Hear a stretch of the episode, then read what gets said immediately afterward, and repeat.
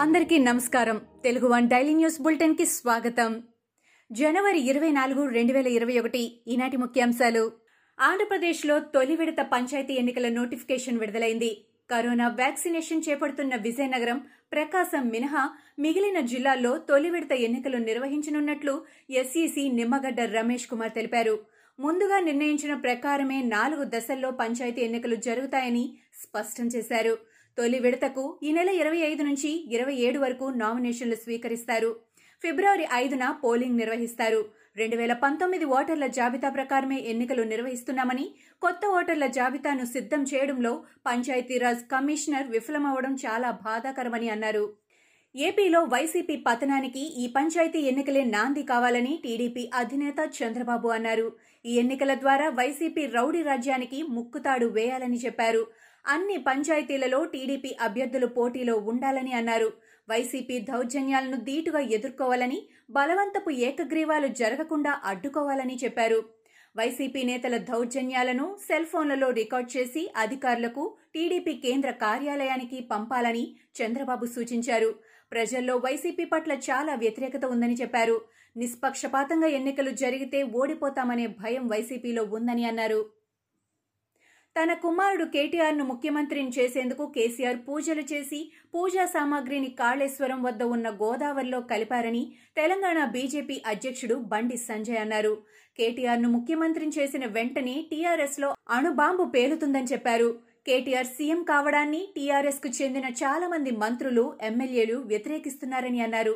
కేటీఆర్ను CM చేస్తున్నట్లు ఢిల్లీకి వెళ్ళి బీజేపీ పెద్దలకు కూడా చెప్పొచ్చానని బీజేపీతో స్నేహం ఉంటుందంటూ తనకు అనుకూలమైన వ్యక్తుల చేత కేసీఆర్ చెప్పిస్తున్నాడని విమర్శించారు. ఇదంతా అబద్ధమని బండి సంజయ్ అన్నారు. జనసేన కార్యకర్త వెంగయ్య మరణంతో వైసీపీ పతనం స్టార్ట్ అయ్యిందని జనసేన అధ్యక్షుడు పవన్ కళ్యాణ్ అన్నారు. ఊరికి రోడ్డు అడిగితే జనసేన కార్యకర్త వెంగయ్యని వైసీపీ నాయకులు చంపేశారని ఆరోపించారు. గిద్దలూరు వైసీపీ ఎమ్మెల్యే అన్న రాంబాబుని ప్రభుత్వం సస్పెండ్ చేయగలదా? కనీసం మందలించగలరా? అని ప్రశ్నించారు.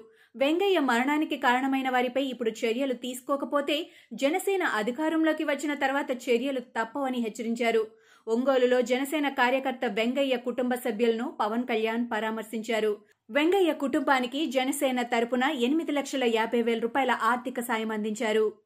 విజయవాడ దుర్గగుడి వెండి సింహాల చోరీ కేసు నిందితుల్ని పోలీసులు అరెస్ట్ చేశారు. గతేడాది అక్టోబర్ పదిహేడున మూడు వెండి సింహాల విగ్రహాలను ఎత్తుకెళ్ళారు.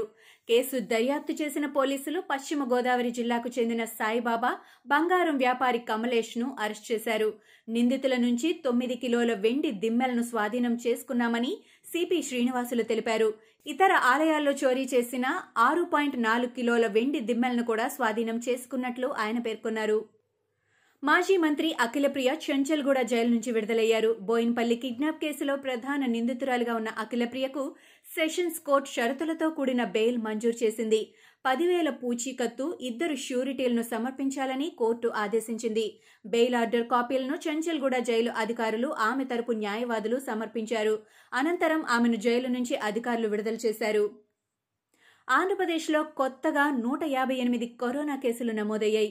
ఏపీలో గడిచిన ఇరవై నాలుగు గంటల్లో ఒక్కరు మరణించారు. ఇప్పటి వరకు నమోదైన మొత్తం కరోనా మరణాల సంఖ్య ఏడు వేల నూట నలభై ఏడుకి చేరింది. ప్రస్తుతం పద్నాలుగు వందల డెబ్బై మూడు కేసులు యాక్టివ్గా ఉన్నాయి. భారత్లో గత ఇరవై నాలుగు గంటల్లో పద్నాలుగు వేల రెండు వందల యాభై ఆరు కరోనా కేసులు నమోదయ్యాయి. ఇదే సమయంలో నూట యాభై రెండు మంది ప్రాణాలు కోల్పోయారు. ప్రస్తుతం దేశంలో ఒక లక్ష ఎనభై ఐదు వేల ఆరు వందల అరవై రెండు కేసులు యాక్టివ్గా ఉన్నాయి. నేతాజీ సుభాష్ చంద్రబోస్ జయంతి సందర్భంగా కోల్కతాలో ఏర్పాటు చేసిన కార్యక్రమంలో పశ్చిమ బెంగాల్ ముఖ్యమంత్రి మమతా బెనర్జీ ఆసక్తికర వ్యాఖ్యలు చేశారు. భారత్కు నాలుగు రాజధానులు ఉండాలని అభిలాషించారు. అది కూడా రొటేషన్ పద్ధతిలో ఆ నాలుగు రాజధానుల నుంచి పరిపాలన సాగించాలని అభిప్రాయపడ్డారు. భారత్ వంటి విశాల దేశానికి నాలుగు రాజధానులు ఉండడం మేలు చేస్తుందని అన్నారు. నాడు బ్రిటిషర్లు కోల్కతా నుంచి యావత్ దేశాన్ని పాలించారు. దేశానికి ఒక్క రాజధాని ఎందుకు ఉండాలి అని ప్రశ్నించారు. ఢిల్లీలోని ఎయిమ్స్ సెక్యూరిటీ సిబ్బందిపై దాడి చేసిన కేసులో ఆమ్ ఆద్మీ పార్టీ ఎమ్మెల్యే సోమ్నాథ్ భారత్కి ఢిల్లీ కోర్టు రెండేళ్ళ జైలు శిక్షతో పాటు లక్ష రూపాయల జరిమానా విధిస్తూ తీర్పు చెప్పింది. తీర్పుపై హైకోర్టులో అప్పీలు చేసుకునేందుకు వీలుగా బెయిల్ కూడా మంజూరు చేసింది. ప్రాసిక్యూషన్ కథనం ప్రకారం రెండు వేల పదహారులో సోమ్నాథ్ భారతి మరో మూడు వందల మంది కలిసి జేసీబీ ఆపరేటర్ సాయంతో ఎయిమ్స్ ప్రహరీకి ఉన్న ఫెన్సింగ్ను తొలగించారు. ఈ క్రమంలో అడ్డుకున్న సిబ్బందిపై దాడి చేసినట్లు AIIMS chief security officer R S Rawat పోలీసులకు ఫిర్యాదు చేశారు. కేసును విచారించిన కోర్టు ప్రభుత్వ ఆస్తికి నష్టం కలిగించినందుకు గాను సోమ్నాథ్ భారతిని దోషిగా నిర్ధారించింది. జమ్మూ కశ్మీర్లోని కటువా జిల్లాలో మరో భూగర్భ సొరంగాన్ని బీఎస్ఎఫ్ సిబ్బంది బయటపెట్టారు. పది రోజులు కూడా కాకముందే ఇక్కడ ఈ తరహా సొరంగం వెలుగు చూడడం ఇది రెండోసారి.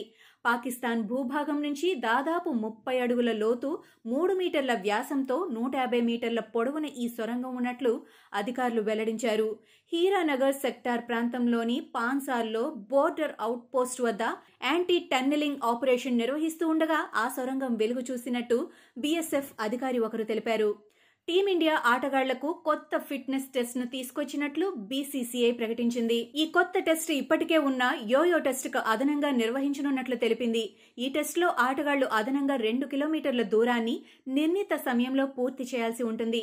ఫాస్ట్ బౌలర్లైతే ఈ దూరాన్ని ఎనిమిది నిమిషాల పదిహేను సెకండ్లలో పూర్తి చేయాల్సి ఉంటుంది. బ్యాట్స్మెన్ వికెట్ కీపర్ ఎనిమిది నిమిషాల ముప్పై సెకండ్లలో ఈ దూరాన్ని పూర్తి చేయాల్సి ఉంటుంది. అయితే ఈ టెస్ట్ యోయో టెస్టుకు ప్రత్యామ్నాయం కాదని అదనమని బీసీసీఐ తెలిపింది. యోయో టెస్ట్ పూర్తి చేసిన ఆటగాళ్ళు ఇక నుంచి ఈ టెస్టును కూడా పూర్తి చేయాల్సి ఉంటుందని తెలిపింది. ఆస్ట్రేలియా గడ్డపై టీమిండియా చిరస్మరణీయమైన రీతిలో టెస్ట్ సిరీస్ గెలవడం తెలిసిందే. ఈ చారిత్రాత్మక విజయంలో యువ క్రికెటర్లు ముఖ్య భూమిక పోషించడం భారత క్రికెట్ భవిష్యత్తుపై మరిన్ని ఆశలు రేకెత్తిస్తోంది. తాజాగా మహీంద్రా వ్యాపార సామ్రాజ్య అధినేత ఆనంద్ మహీంద్రా భారత్ జట్టులోని ఆరుగురు యువ క్రికెటర్లకు నజరానా ప్రకటించారు. మహ్మద్ సిరాజ్ వాషింగ్టన్ సుందర్ సార్దూల్ ఠాకూర్ సుబ్మాన్ గిల్ నటరాజన్ నవదీప్ సైనిలకు మహీంద్రా థార్ ఎస్ యూవీలను ఇవ్వనున్నట్లు ఆనంద్ మహీంద్రా వెల్లడించారు. ఈ ఆరుగురు ఆటగాళ్ళు ఆస్ట్రేలియా పర్యటన ద్వారా భవిష్యత్తుపై ఆశలు కల్పించారని కొనియాడారు. భారత్ ఇంగ్లాండ్ జట్ల మధ్య వచ్చే నెలలో స్వదేశంలో టెస్ట్ సిరీస్ ప్రారంభం కానుండగా తొలి రెండు టెస్టులు ప్రేక్షకులు లేకుండానే జరగనున్నాయి. ఎంఏ చిదంబరం స్టేడియం ఈ రెండు టెస్టులకు ఆతిథ్యం ఇవ్వనుంది. బీసీసీఐ ఆదేశాల ప్రకారం ఇక్కడ జరిగే రెండు టెస్టులకు ప్రేక్షకుల్ని అనుమతించబోమని తమిళనాడు క్రికెట్ అసోసియేషన్ కార్యదర్శి ఆర్ఎస్ రామస్వామి తెలిపారు. కోవిడ్ నైన్టీన్ నేపథ్యంలోనే ఈ నిర్ణయం తీసుకున్నట్టు చెప్పారు. కాగా ఫిబ్రవరి ఐదున తొలి టెస్టు ప్రారంభమవుతుంది. ఇవి ఈనాటి ముఖ్యాంశాలు. మరికొన్ని ముఖ్యాంశాలతో మళ్ళీ రేపు కలుద్దాం. ఈ షోని క్రమం తప్పకుండా వినాలనుకుంటే మీరు ఈ షో వింటున్న ప్లాట్ఫామ్లో కానీ లేదా Google podcast Apple podcast Gaana మరియు ఏ ఇతర పాడ్కాస్ట్ యాప్లోనైనా సెర్చ్ చేసి సబ్స్క్రైబ్ అవ్వండి. కొత్త ఎపిసోడ్ వచ్చినప్పుడు మీకు అప్డేట్ వస్తుంది. అంతవరకు సెలవు. నమస్కారం. మన భారతీయ సంస్కృతి సాంప్రదాయాలు చాలా గొప్పవి. ఈ సమాజాన్ని ఉద్దేశించి ఆనాడే మన కవులు ఎన్నో విషయాలు చెప్పడం జరిగింది. మరి ఆ విశేషాలన్నీ తెలుసుకోవాలనుకుంటే గరికిపాటి జ్ఞాననిధి అనే కార్యక్రమం తప్పక వినాలి.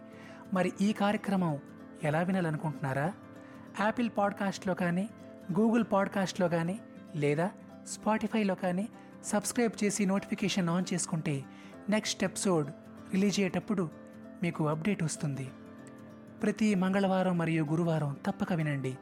గరికిపాటి జ్ఞాననిధి. నేను మీ మాధవ్. నమస్తే.